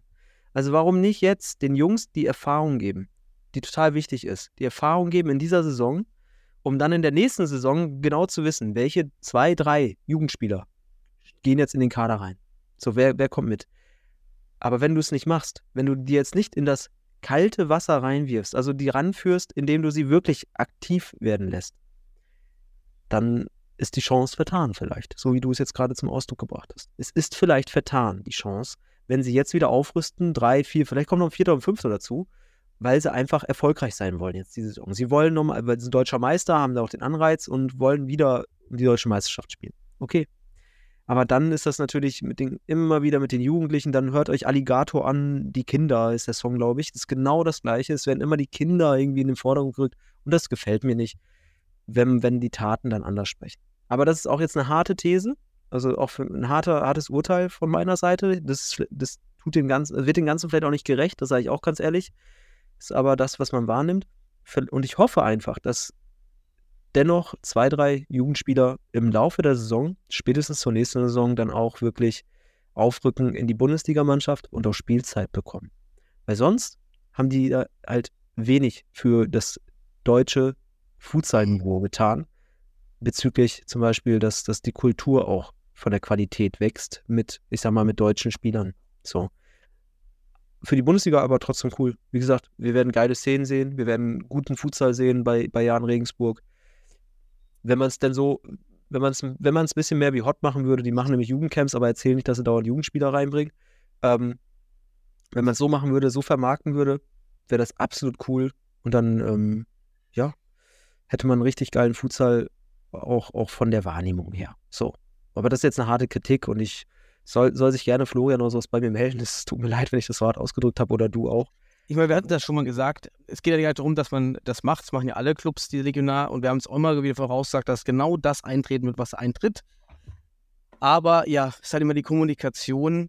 Ähm, ja. Es gibt übrigens jetzt dazu auch von der von nochmal Initiative, der DFB hat nochmal nachgefragt, auch bei den Clubs, ähm, der, wie man Incentivierungen einführen könnte für die Clubs, mehr Jugendspieler einzusetzen. Bin ich gespannt habe ich ja auch dazu meine Einschätzung abgegeben an ja. die unsere Abgesandten in der Futsal AG, ähm, die, die dort sind. Ja, und habe gesagt, ja klar, kann man machen, aber die finanziellen Anreize müssen auch hoch sein. Denn ja. ähm, es muss ja so hoch sein, dass ich von den Anreizen, die ich dann bekomme, mir deutsche Spieler äh, aus der Landesliga, äh, ja, aus der Oberliga weghole und die spielen lasse. Ja, und das kostet alles Geld und das muss, also mit 5000 Euro ist das nicht gemacht für so Anreizsysteme Jugendspiele einzusetzen. Das muss schon eher, würde ich sagen, bei mindestens 30.000 Euro sein, weil dann kann ich das Geld nehmen, um ja die Jugendspieler zu holen. Mhm. Ja. ja. Aber wie setzt man es ein, ist ganz schwer. Du gehst nach Spielzeit, äh, geht man nach Toren, also nach was geht man über? Was, welche ja. KPIs würde man sagen, nutzt man, ja? Welche Key Performance Indicators? Naja. Aber diese, diese, Incentives, die du meinst, ne? Dieses Anstupsen, Stoßen, was auch immer, ökonomisch, Nudging, was auch immer, das ist ja einfach nur ein Beweis dafür, dass, dass äh, Vereine wie Regensburg vielleicht auch nicht den wirklich den, den Entwicklungsreiz oder den Entwicklungsmut haben. So, also. Und diese Reize sollen dann dazu förderlich sein, aber es rein ökonomisch ist nicht intrinsisch am Ende des Tages. Ähm, aber es ist halt die letzte Möglichkeit, dann da noch was zu machen. So, weil die Vereine von sich aus nicht kommen. So, vereinfacht gesagt. Ja. So, ja, war nochmal eine gute Diskussion. Ich habe ja. gerade hier ganz, ich, hab, ich, kann auch jetzt nach den ganzen alten News mal richtig neue News reinwerfen. Denn ich habe gerade bei, bei, Instagram gesehen, die äh, vor zwei Tagen die neuen Futsal-Regeln sind raus. Laws of the Game 23, 24 sind raus. Mhm. Nehmen wir uns mal am besten den nächsten Podcast mit. Ich kann auch mal ja. die Shownotes packen, was wirklich neu kommt. Aber zumindest die neuen Futsal-Regeln sind jetzt draußen von der FIFA. Cool. Schauen wir uns an und dann wird das zum neuen Jahr reflektiert, was da auf uns zukommt. Ja? Yes. Cool, Daniel. Ansonsten, hast du noch News oder war es das? Was war's? Wieso ich habe noch was. Ja, ich habe noch was. was. Okay. Noch was ganz Interessantes. Und zwar habe ich das, äh, gab es einen Artikel in, äh, aus, aus, äh, aus, aus Münster, dass der UFC Münster anscheinend äh, kurz davor steht, äh, zu Preußen Münster zu werden. Also der UFC Münster geht über, der Verein geht über zu, in die Fußballabteilung des, von Preußen Münster. Ähm, die Frauen, die deutschen Meisterinnen, Futsal wurden dort auch schon äh, im, im, Vorspiel eines, eines äh, Spiels der, des SC Preußen ähm, geehrt. Und anscheinend macht man da gerade äh, Nägel mit Köpfen und äh, ab, nächste, ab nächster Saison könnte es also sein, so höre ich es heraus, dass der UFC Münster zum Preußen, zu Preußen Münster wird. Futsal. Wie auch immer. Ob sie einen Futsal-Zusatz haben, nicht. Ähm, ja, ganz, ganz, ganz gespannt, was das wird. Das wäre nämlich echt auch ein krasser Schritt der UFC, ne, als erste, äh, eine der ersten Futsalmannschaften äh, Deutschlands werden, haben, haben dann 20 Jahre später gefühlt den Schritt gewagt. Aber cool. Mhm. Gespräche laufen. Ist auch eine interessante News, finde ich. Cool. Genau. Und ansonsten Länderspiele hatten wir noch oder so? Ja, ich habe noch eine News, habe ich hier gesehen, Ach, hallo. Fußballplänen, weil ich da auf der Insta-Seite war, äh, hatte ich aber die Tage gelesen. Äh, Thomas Neumann, der Trainer von Tschechien, ist, äh, hat ja nun das, verlässt das Team nach 247 Spielen. Ja, Also hat er viel, viel gemacht für den tschechischen Futsal und ähm, verlässt da anscheinend jetzt, äh, ja, tritt zurück. Äh, also, wie ich verstehe, einfach aus persönlichen Gründen in Weiterentwicklung, wie auch immer. ja. Ja, wie gesagt, auch interessant für die Futsal-Welt. Ne? So, jetzt aber. Länderspiel. Ja. Länderspiele. Waren, waren noch interessante Spiele. Vor allem, jetzt geht auch schneller, weil ich habe sie nicht geschaut. Ich habe auch echt jetzt aufgrund von Corona das echt völlig ähm, gar nicht gesehen und hing da in meiner Minecraft-Welt. Wäre cool, so Minecraft-Lego. Ähm, Minecraft wäre geil. Kann man da schauen. Ich muss da jetzt auch, jetzt erzähl, äh, äh, red kurz aus. Nee, wir haben ja gegen, gegen Kroatien gespielt und gegen Frankreich beides Ja. verloren. Einmal 4-0, einmal 3-1. Mhm. Ja, ich kann zum Spiel jetzt nichts sagen. Ich habe nur gerade nochmal die Highlights gesehen von, ähm, von Frankreich, gegen Frankreich, ausverkaufte Halle in Dresden. Suat Ark, der einzige, den ich in den Highlights-Szenen gesehen habe, der sich da durchsetzen konnte Mhm. in der Offensive. Und damit ist mein Wissen über dieses Spiel schon beendet und ich gebe dich, berichte doch mal. Ach ja, also ich werde jetzt nicht zu viel berichten, weil vielleicht steht auch an im Januar, machen wir vielleicht nochmal eine Analyse dazu. Ende Januar vielleicht. Ne? Werden wir vielleicht nochmal eine Analyse zu, zu den beiden Spielen machen, ins paar Szenen raussuchen, gegen Tore, Tore und so weiter und auch ein paar interessante Szenen einfach allgemein für, für, das, äh, für das Spiel. Ähm, man hat erst in Kroatien gespielt, man hat 4 zu 0 verloren. Ähm, man muss aber sagen, es war aus meiner Sicht eigentlich ein ganz gutes Spiel.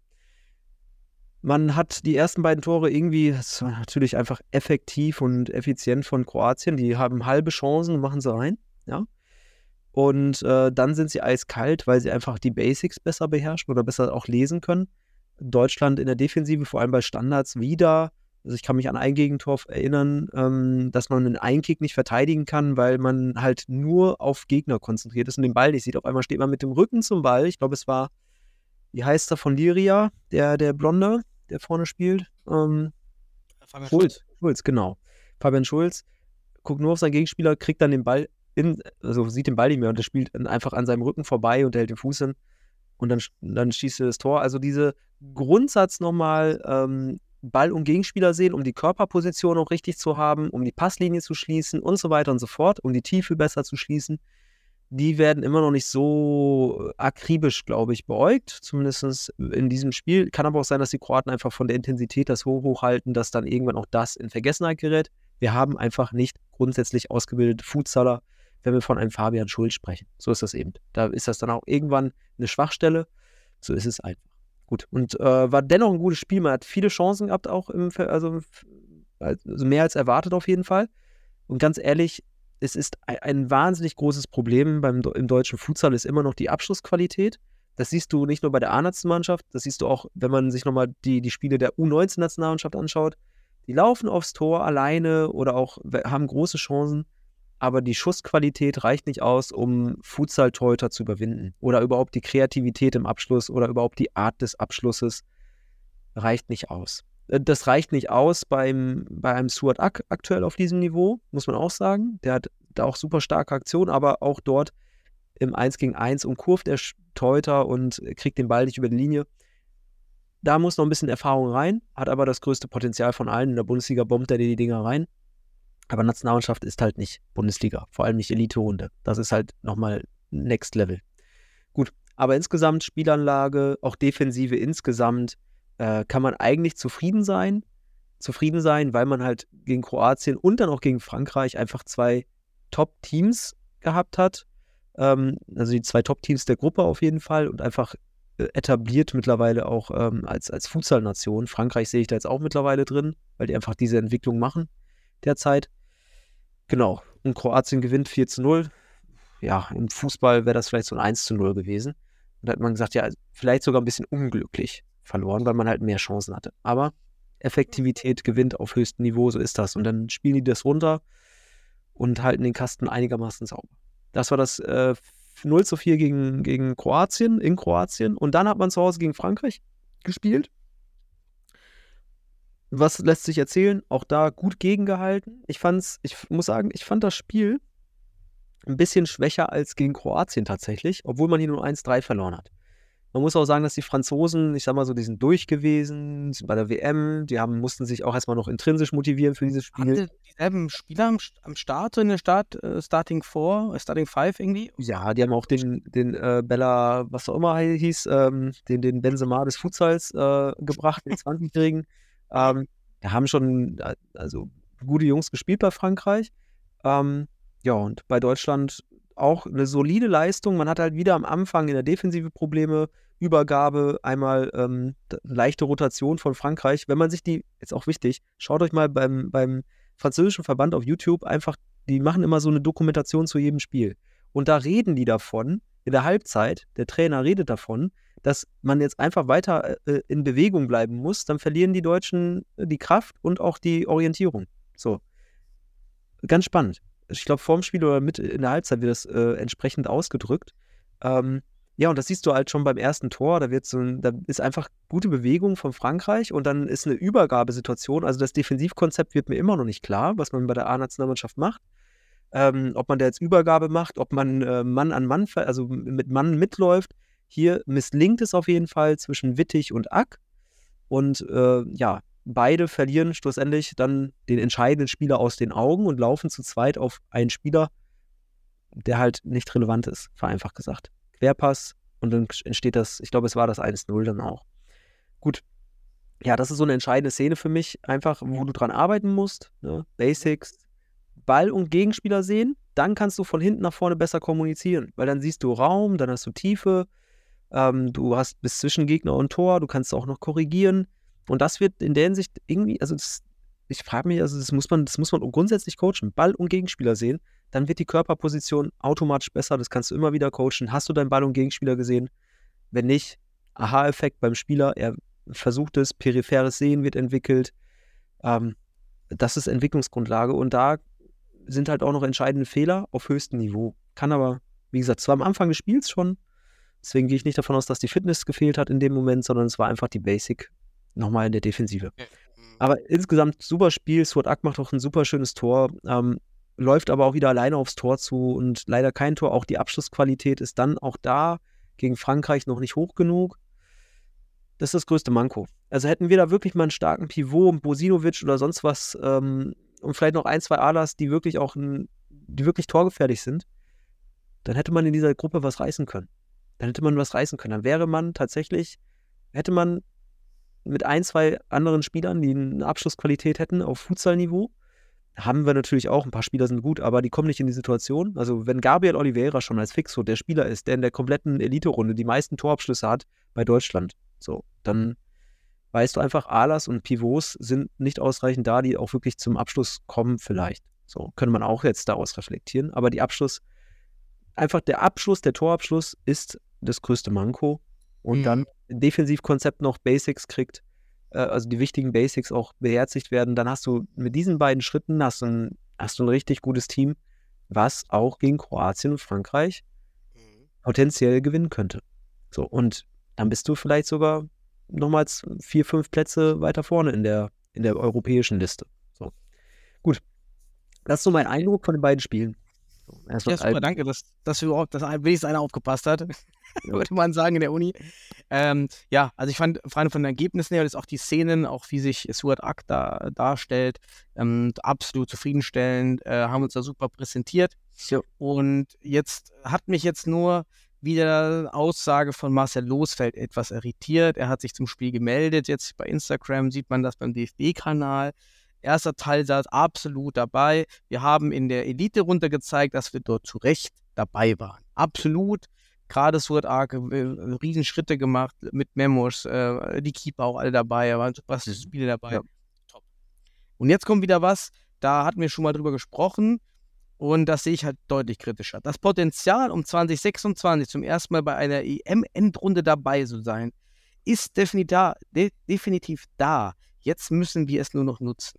Und da sind wir ja beim Punkt, einmal Überalterung und wo können wir denn noch nachlegen relativ zu anderen? Es kommt nichts nach an deutschen Spielern und das verwirrt mich jetzt schon, dass man nicht sagt, ja, wir haben, also dass man jetzt mal realistisch sagt, wir sind da und wir waren da, wo wir hingehören, aber wenn wir den nächsten Schritt gehen wollen, dann müssen wir mehr junge Spieler ranführen. Sonst schaffen wir es nicht. Und das ist mein Eindruck. Und das würde ich sagen. Mhm. Ähm, das kommt hier nicht raus. Das ist hier so heile Welt. Das ist hier schöne rosa Brille. Ah ja, war doch jetzt super. Ja, in zwei Jahren sind wir viel weiter und dann läuft besser. Ähm, hm, würde ich sagen, kritisch. Ja, ich kann dir sagen, ich zum Beispiel bin auch sehr gespannt auf das U19-Stützpunktturnier, an dem wir mit Westfalen, ich sag mal, sehr kurzfristig jetzt, Hä, du bist jetzt Trainer da. Ja, du bist ja. ja, ja, äh, kurzfristig teilnehmen. Also wir haben eine schnelle Mannschaft zusammengestellt. Erzähl doch mal, was ist, das für ein, was ist das für ein Turnier? Erklär das mal für die Zuhörer. Das ist ein Sichtungsturnier für die U19-Nationalmannschaft und einfach perspektivisch auch für die A-Nationalmannschaft oder auch grundsätzlich für den deutschen Futsal. Ähm, genau, und da gibt es hier im Westdeutschland beispielsweise ähm, Bielefeld als Stützpunkt, wie auch Duisburg, da wo auch euer Schein Rassi und der euer ehem- ehemaliger Trainer äh, aktiv sind. Genau, genau. Ähm, Name ist mir gerade entfallen gewesen. Ähm, genau, und ähm, da gibt es dann vom, vom 5. bis 7. Januar gibt es halt das Sichtungsturnier, so wie früher der Länderpokal, also es ist ein Länderpokal. Und da wird dann gesichtet, vor allem die Jahrgänge 2006 und 2007. Es dürfen aber auch 2008 damit spielen, das geht auch. Also wir zum Beispiel haben in Westfalen aktuell aufgrund der Sichtung einfach ähm, ja, viel mehr als 2008er im Angebot, so, sodass wir auch welche davon mitnehmen müssen. Ähm, weil wir auch gar nicht so viele 2006er und 7er im Angebot haben. Ähm, und bin ganz gespannt, was da kommt, weil, wie du schon sagst, da müsste ja jetzt echt was zu sehen sein. Da müsste, da müsste, müsste sich jetzt was zeigen, damit da was nachkommt, weil sonst sehe ich aktuell, wenn ich mir den Kader anschaue, wie du sagst, auch eine Altersstruktur, wo zwei, drei Spieler wegfallen werden, die aber auch wichtig sind. Und dann sehe ich nur, ganz ehrlich, sehe ich nur Pedro Strickert aktuell, der eigentlich auch jetzt schon spielen müsste, weil er in der Bundesliga mega scored beim MCH. Ähm, Pedro Strickert, 20 Jahre. Also der ist noch einer, der, der potenziell Qualitäten als jung, junger Spieler jetzt in die Nationalmannschaft bringt. Der ist ja auch schon dabei jetzt gewesen. Bräuchte jetzt Spielzeit. Ähm, genau, wird er sicherlich bekommen jetzt in den nächsten Spielen, weil es ja dann erstmal wieder um, sind ja Entwicklungsgrundlagen wieder. Das wird dann auch getestet. Ja, aber bei dem Turnier wird es spannend. Da bin ich gespannt, ob's, was sich da ergibt, zum Beispiel auf der Pivot-Position. Gibt es da Potenzial? Und dann, was, was ich mich frage, ist auch, wie viele dieser Spieler beim Turnier spielen überhaupt Futsal? Also sind das nicht nur einfach Fußballer, die einfach dazukommen äh, zu, für, die, für den Stützpunkt einmal die Woche? Wie viele sind wirklich im Futsal verankert? Ne? Ich sage jetzt, ich werde jetzt nichts aus dem Nähkästchen erzählen, wie viele da von uns bei in Westfalen dabei sind. Wir haben ein paar, auch sicherlich ganz interessante Spieler. Aber ähm, ich bin ganz gespannt, was da insgesamt einfach auf die Platte kommt, ähm, wer davon wirklich auch für den Futsal in Zukunft äh, relevant sein könnte und was für Qualität da ist. Ne? Ähm, weil das wäre nämlich, dann könnte ich dir eine, eine, eine kleine Perspektive geben zu der Frage, ob wir wirklich 2026 ein Team haben, das äh, wirklich gewachsen ist nochmal. Es ist halt auch gerade diese, dieser, dieser Riesenspagat zwischen jetzt junge Spieler reinzuwerfen und junge Spieler vor acht Jahren reinzuwerfen. Oder vor sechs Jahren, als wir begonnen mit der Nationalmannschaft 2016. Ja, die, dieser Gap ist so groß vom Niveau halt in der Bundesliga. Das ist halt, wie kannst du diesen Gap aufholen, dass du die Spieler da reinwirfst und die sich entwickeln können? Wirklich schwer. Und ob das mit den U19-Stützpunkten, du weißt, ich bin kein Fan von diesem Ja. Konzept. Habe ich hier mehrfach schon gesagt, weil ich es immer als Gel- wirklich Geldverplemperung sehe und wirklich Sankkost. Ja, weil da wird am Ende aus meiner Sicht nichts Zählbares rauskommen. Es hätte anders investiert werden können, aber nun ist es da. Wir müssen nutzen. Finde ich super, dass du auch mitmachst. Alle anderen Trainer, die sich da engagieren, ist super. Ja, man kann es ja nur hoffen, dass doch Ja. ein super Talent äh, da, da, da, da entspringt. Wir werden jetzt ja am 4. und 6. Februar übrigens das nächste Länderspiel gegen Spanien. Ähm, das wird natürlich äh, sehr, sehr spannend sein. Ich verstehe jetzt gerade den Move jetzt nicht, warum man sich jetzt nochmal so ein Premius rausholt, nachdem man diese positive Euphorie da hat. Aber für die Spieler ist es natürlich ein Mega-Highlight gegen Spanien. Genau. Da wirst du, da werden dir wieder Grenzen aufgezeigt oder auch einfach, da wirst du dein Leistungslimit erreichen müssen, um, um, um auch wirklich äh, da nicht unterzugehen. So, gegen so ein Top-Team, ne? Deswegen, also ich bin auch da ganz gespannt. Und nochmal zu den U19-Stützpunkten, was mir jetzt auch ganz, also weil ich jetzt da natürlich jetzt auch mehr Einblick habe, was mir aufgefallen ist, oder insgesamt, jeder Stützpunkt hat halt auch seinen eigenen Charakter, Daniel. Deswegen frage ich mich halt auch, wie gehen die anderen Stützpunkte ran, wie zum Beispiel in Westfalen, verbinden das natürlich auch äh, ab einem bestimmten Voraussetzungskontext mit ähm, Futsal-Vereinsmitgliedschaft zum Beispiel, sonst das, was bringt einen der Spieler sonst für den deutschen Futsal, wenn er nur Fußball spielt und dann jetzt 19 ist und dann nach dem letzten Turnier dann auf einmal wieder in den Fußball abwandert, das nichts für den Futsal gebracht hat. Ähm, und äh, ich, war, ich bin auch, deswegen frage ich mich eben auch, wie viele Spiel der Spieler sind wirklich aktiv im Futsal? Und das möchte ich auch beim Turnier so ein bisschen ähm, für mich als Information mitnehmen. Äh, um da wirklich einen Gedanken zu kriegen, ist das ein gutes Investment, ne? die U19-Geschichte. Aber jeder Stützpunkt kann an sich erstmal inhaltlich ähm, strukturell, also wie er da vorgeht, es gibt Voraussetzungen, aber wie du das dann genau gestaltest, da muss man landesverbandspezifisch halt dann auch immer schauen oder ortsbedingt. Ne? Und da bin ich auch gespannt, mich da in den Austausch zu bewegen. Wie machen das die anderen Stützpunkte? Und danach gebe ich dir mal ein kleines Urteil, was das angeht. Weil, wie gesagt, Skepsis gehört dazu. Und äh, Genau, bitte, bitte. Ich, ich, will, ja, ich will ja auch widerlegt werden. Das war, wenn ich Ja. widerlegt werden würde, wäre das ja wunderbar für den Futsal. Das heißt, ich will gerne scheitern mit meiner Aussage. Ja, Daniel, wir sind doch gute Wissenschaftler. Du weißt, in bestimmten Punkten wird man dich gut widerlegen können und in bestimmten Punkten wirst du auch wunderbar dein Argu deine Argumente finden. Äh, Es ist halt nie schwarz-weiß und ähm, Mhm. dann ist es halt immer von der, von der Perspektive wichtig, äh, was man als Priorität ansieht. Ne? Und ähm, Ja. ja. und da bin ich gespannt. Ich kann dir im nächsten Jahr mehr davon berichten und vor allem das Stützpunktturnier. Für uns ist das ja erstmal eine ganz lockere Geschichte, wenn man so will. Wir sind ganz neu, ganz jung, die jüngste Truppe beim Turnier. Wir haben gar keinen Druck da irgendwie, ne? Wir können uns nur gut zeigen und äh, hab richtig Bock drauf. Ja, bin auch gespannt. Genau. So, Das vielleicht mal auch zusammenfassen. Daniel, einen Hinweis. Du musst Ja? jetzt gerade mal eine Minute alleine machen. Ich bin sofort wieder da. Ja, okay. Dann bist du kurz weg. Was ich dann äh, auf, auf jeden Fall zusammenfassen kann, ist ja nochmal an, an der Stelle äh, super Jahr für die deutsche Futsal-Nationalmannschaft. Kann man einfach nur nochmal hier so festhalten, was man erreicht hat ähm, in dem Team, emotional, als auch äh, Zuschauerzahlen. Ganz, ganz stark auf jeden Fall dieses Jahr mehrfach ausverkauft. Ähm, wir führen ja auch immer, vielleicht für alle, die das noch nicht mitbekommen haben, auf der Seite äh, mrfutsal.de auch immer das Ranking der, der meisten, der, der, der meistbesuchten Futsalspiele innerhalb von Deutschland, der Bundesliga und auch der Länderspiele. Und natürlich, wenn jetzt die Ballsportarena in Dresden wieder ausverkauft war gegen Frankreich, muss ich gleich nachher nochmal die Zahl zusammensuchen. Dann haben wir da wieder ja ein Rekordspiel gefunden. Also aus, aus meiner Sicht wirklich ein, ein, ein tolles Jahr für die Futsal-Nationalmannschaft.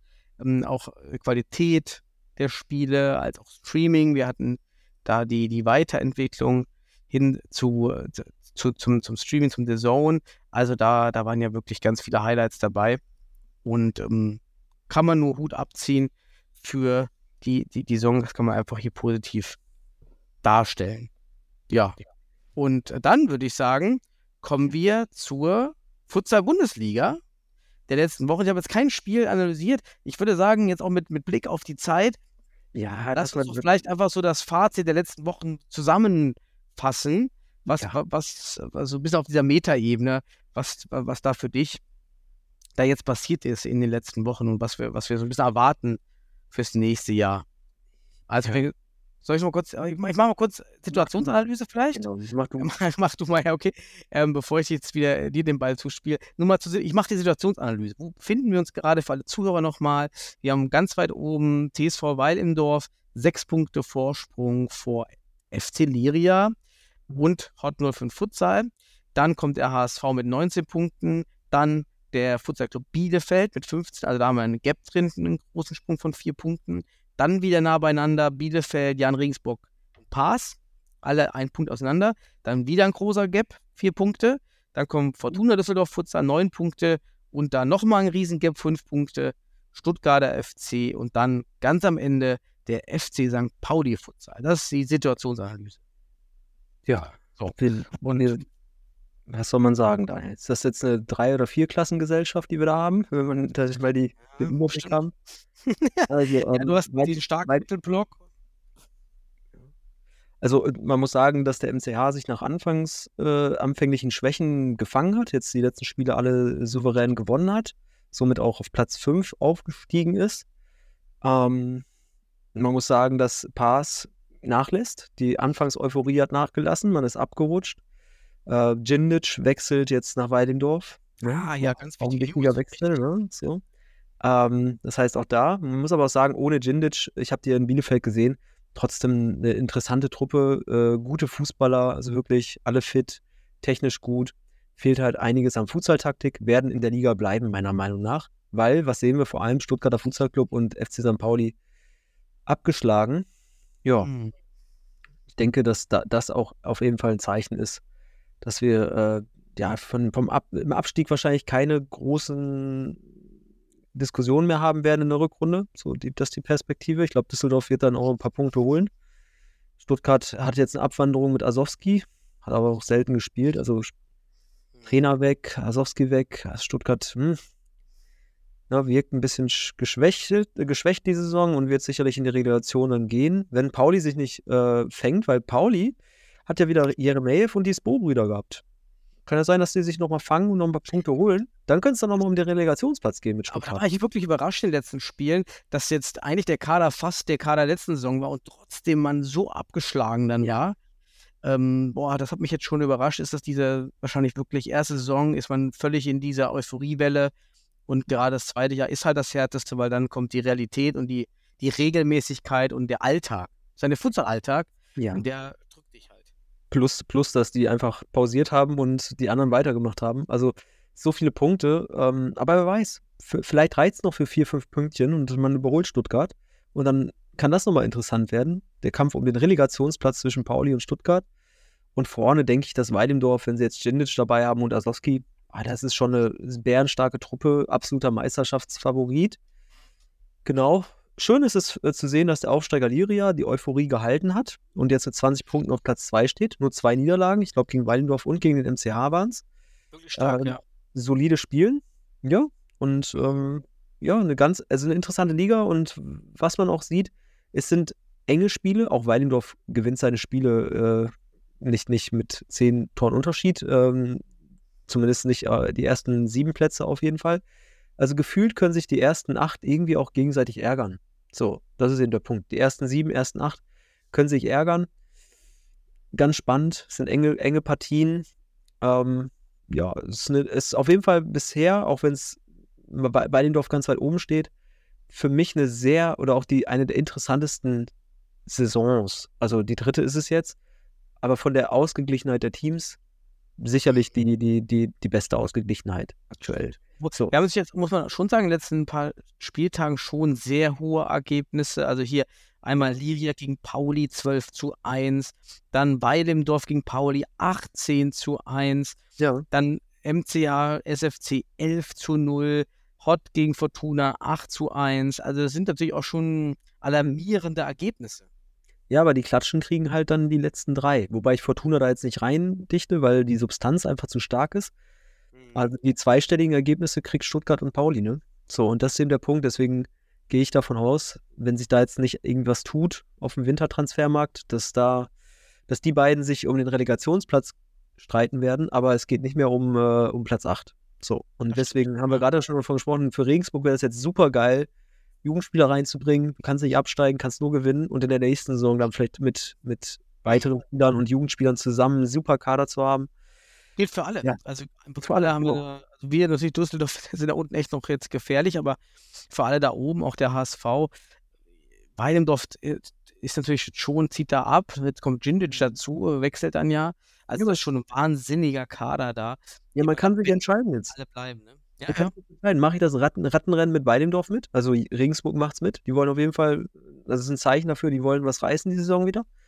Mhm. Die wollen wieder. Und du nennst, hast ja mal gesagt, dieses Rattenrennen, ne, dieses Mitziehen. Und Weilendorf gibt das Tempo vor und die anderen ziehen jetzt nach. Bin gespannt. Ne, also, uh, man hätte also mal durch. Von einem, Philo von einem Philosophen äh, mal einen guten ökonomischen Punkt hier zu bringen, das manchmal, darf ich dir mal ausstellen. Äh, weil das ist ja wirklich der Punkt. Jetzt kannst du das Rattenrennen wirklich für dich mit der Tabellenkonstellation mit fast allen Teams da in dem Mittelfeld beenden. Mhm. Steigst einfach aus, sagst, hol mir ein paar Pünktchen, ganz egal, ich muss am Ende vielleicht zehn Punkte haben Ja. äh, oder zwölf, vielleicht reicht schon zwölf. Ähm, das haben, haben fast alle. Ja. Und äh, ich kann völlig frei Leute einsetzen. Ja, und jetzt ist ein super wichtiges Ausbildungsjahr. Ja, aber das, das ist eben jetzt die- diese Erkenntnis und diesen Mut musst du halt haben, ne? Weil, dass du nicht, dass du auch mal Punkte liegen lässt. Hallo, bist noch da? Ja, ja, bin doch da. Nee, nee, passt auf nur. Die Backe ist gegen das Mikro geschlagen.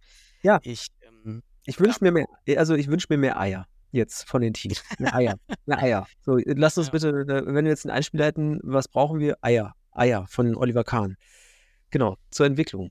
So, das wäre nämlich jetzt ein gutes Jahr dafür, um, um da dann, wenn man Spieler hat oder auch diese aktiv jetzt in die Akquise mitzunehmen. Genau, wäre cool. Ja, wir werden sehen. muss auch mal mit ein, wir hatten ja immer den Thesenbrei. Eine These hatten wir, da lagen wir falsch bis heute. Wir haben gesagt, dass die, die, die, die Differenz oder der, Qualitätsunterschied wird so groß sein von Bundesliga zu Regionalliga, dass es schwer wird, für Teams aufzusteigen, einmal, und dann auch überhaupt die Klasse zu halten. Jetzt haben wir natürlich mit Liria genau das Gegenteil. Ja, diesen Platz zwei da oben. Ja, da müssen wir ein bisschen zurückrudern. Anscheinend Ja. kann man sich dann doch noch gut Spieler zusammenholen und ähm, zusammenballen, um dann da wieder mitzuspielen. Und in dieser Euphorie des ersten Jahres klappt das anscheinend ganz gut. Ja, da, also wie gesagt, die The These ist noch nicht ganz äh, widerlegt, weil wir werden ja sehen, ob sich das wieder, also ich sag mal, mit der, spätestens mit der zweiten Saison wird es immer eng. So, ich sag mal, die, die, unsere These bestätigt sich eher in der zweiten Saison. Die zweite Saison ist die schwerste Saison. Und da, ich glaube, da würde ich unsere These schon noch irgendwie haltbar sehen und bin mal gespannt, wie dann Liria oder Pass in der nächsten Saison aufgestellt sind. Ne? Wobei Liria natürlich enormes Potenzial hat als Hauptstadt. Ne? Also, boah, das Einzugsgebiet, was du da hast, äh, Wahnsinn und haben auch eine gute Struktur, einen guten Coach. Eigentlich gute Voraussetzungen, um einfach sich zu etablieren. Ja, genau. Und bei Jan Regensburg siehst du auch, wenn die jetzt nicht nachpumpen, also ge- nachgepumpt hätten, dann wären die halt auch jetzt irgendwo mit Platz 7. Ne? So, das wäre das Ding. Und das ist die zweite Saison. Als deutscher Meister bist du auf Platz 7. Ist halt schwierig, das zu halten. Mhm. Ähm, ja, aber dann gut, gut, äh, gut strukturell äh, gestellte Teams wie Jan Regensburg oder auch äh, oder Clubs, auch Liria zähle ich mal dazu, mit Futsal-Erfahrung, die können das schon wuppen. Aber wie gesagt, erste Saison, Euphorie ist alles dabei. Mal schauen, was, was, was im Verlauf in dieser Saison kommt und dann in der nächsten Saison. Ja, bin gespannt. Aber coole, coole Liga aktuell. Macht Spaß, das zu verfolgen. Ähm, Absolut. Ja. Hast du, jetzt, oh, ist ja, wir müssen auch gucken, jetzt Zeit, du musst gleich weg. Ähm, vielleicht als letzter Punkt, ich glaube, diese, diese Sache mit den Tipps für die Fußballer, Hallenfußballer, äh, lass uns das mal separat auskoppeln. Vielleicht mache ich da auch einen Solo-Podcast, schaffen wir jetzt nicht mehr. Ähm, aber wir können. ja, ja, 14 Uhr, du hast jetzt. ähm, ja, für, bis Viertel nach habe ich noch Zeit. Ja, aber ich wollte noch, äh, wichtiger, vielleicht nochmal ganz interessant hier aus meiner Sicht für dich, wenn du die Saison jetzt mal, die Bundesliga-Saison durchgehst, was waren so Spieler für dich, die, die, die oben auf dem Zettel stehen? Und, okay, die haben, die haben gut performt. Also die hatte ich oft, die habe ich gerne gesehen, die Mhm. fand ich überraschend auch bei der Performance und das, das, das waren echt gute Kicker. Ja, spannende Frage. Müsste, kannst du aus jedem Team kannst du was rausnehmen, muss man sagen. Ja, drei Namen. Weilendorf, ja. Ack. Da, äh, ich lebe äh, von jedem Team darf man maximal ein, okay? Äh, nehmen wir Weilendorf Ack. Ähm, nehme ich mal den MCH und sag, ähm, sag Garibaldi. Der gefällt mir sehr gut dort. Mhm. Wenn er kein Deutscher ist. Strickhardt kannst du auch nehmen. Und ja, wenn wir jetzt komplette Hinrunde noch nehmen, dann müssen wir Pass auch Djindic sagen, der das einfach dort getragen hat. Ne? So, das sind so drei Namen. Ack, Garibaldi, Djindic. So, das sind so meine Spieler. Oh, jetzt ging ja relativ schnell, ne? Klar, Ack ist bei mir auch oben dabei. Ist unglaublich, wie der sich gemacht hat und aus welchen Situationen er Tore erzielt, ganz klar. Ja, ist äh, Top-Spieler der Saison, kann man gar nicht anders sagen. Ich ähm, finde bei Hot äh, Remenitz Ja. ziemlich gut und solide. Hat mir sehr gut gefallen, ist ja auch neu gekommen. Habe ihn auch live in der Halle gesehen. äh, Hat ziemlich gute Futsal-Fintas auch drauf. Finde ich ziemlich gut. Ist da sehr sta stabilisierend da mit den, mit den Kickern. Ich fand den, ähm, ja, unseren Torwart bei Fortuna Düsseldorf, Martin Wu, Mhm. ein, einer der wenigen jungen Spieler, wo ich denke, geil, da kommt was nach. Ne? Richtig junger Torwart. Hat richtig geile Partien abgeliefert. Äh, Finde ich stark. Grünberg beim HSV, für mich da der, Mhm. der, der Garant. Aber auch ein alter Name hat man gemerkt, Celani. Weil Oh ja. sobald Celani, sobald der Jalle nicht dabei war, lief es einfach nicht. Unglaublich, wie wichtig noch der Jalle da für das Spiel ist als Torwart. Nicht nur Jalle an sich, sondern auch der Torwart im Futsalspiel. Sieht man eben an dieser Personalie extrem. Und ähm, das, das, das hat mich gefreut, dass er das Team dann auch immer wieder da, da mit so ein bisschen pushen konnte. Ne? Ja. Das, das, das fand ich ganz gut. Ähm, ja, ich hatte dann natürlich unseren, unseren ähm, was man schon sieht, wenn Leute aus dem Ausland holst, die Erfahrung haben, wie jetzt bei uns bei Fortuna Düsseldorf, da mit dem Ramis, äh, Schoftorov, das, das, das ist schon Wahnsinn, wenn du solche erfahrenen Leute holst, wie, wie selbstverständlich die sie integrieren und da die, die, die Leute auch ein anderes Niveau heben. Mhm. Ähm, hat sich da gut gemacht. Aber es waren so meine Namen, Wu, Grünberg, Ack, Celani. Untersch auch unterschreibe ich auch. Also auf die Torhüter habe ich gar nicht so geachtet jetzt, aber da hast du recht, der Celani-Effekt ist ein, einer der deutlichsten Effekte der Hinrunde. Also HSV alles verloren ohne ihn und mit ihm alles gewonnen, außer gegen Tabellenführer, da haben wir gespielt. Ähm, also von daher top, top, äh, auf jeden Fall auffällig, ja. Cool. Daniel, dann Schön, dass wir wieder mal äh, vorwiegend mo- monatlich äh, dabei waren. Ja, komm, Daniel, wir machen einfach, wir machen einfach nächste Woche äh, die, die Hallensendung, nur Halle, nur für, nur für Hallen. Okay, dann lass uns nächste Ja, ist doch gut. Die, die Irgendwann Mittwoch oder Donnerstag, so Ja, nach. Weihnachten. Zwischen den, zwischen den äh, Feiertagen kriegen wir es hin, ne? Gut. Cool, Daniel. Ansonsten Ampel. können unsere Auditoren wir mal äh, Themen nennen, die wir mal besprechen sollen. Nenn uns mal Themen. Genau, nett uns geben. Und, und ich wiederhole auch immer wieder, wenn ihr Bock habt, auch selbst mal dabei zu sein, schreibt uns mal. Wenn ihr Bock habt, über irgendwas zu sprechen, ein bestimmtes Thema mit reinzubringen, wir machen hier gerne auch, gerne auch ein Trio. Machen wir gerne. Featuren. Featuret uns. Richtig. Dann schöne Weihnachten an alle. Schöne Feiertage, besinnlich. Kommt gut ins neue Jahr danach und äh, frohe Feiertage an. Ciao zusammen.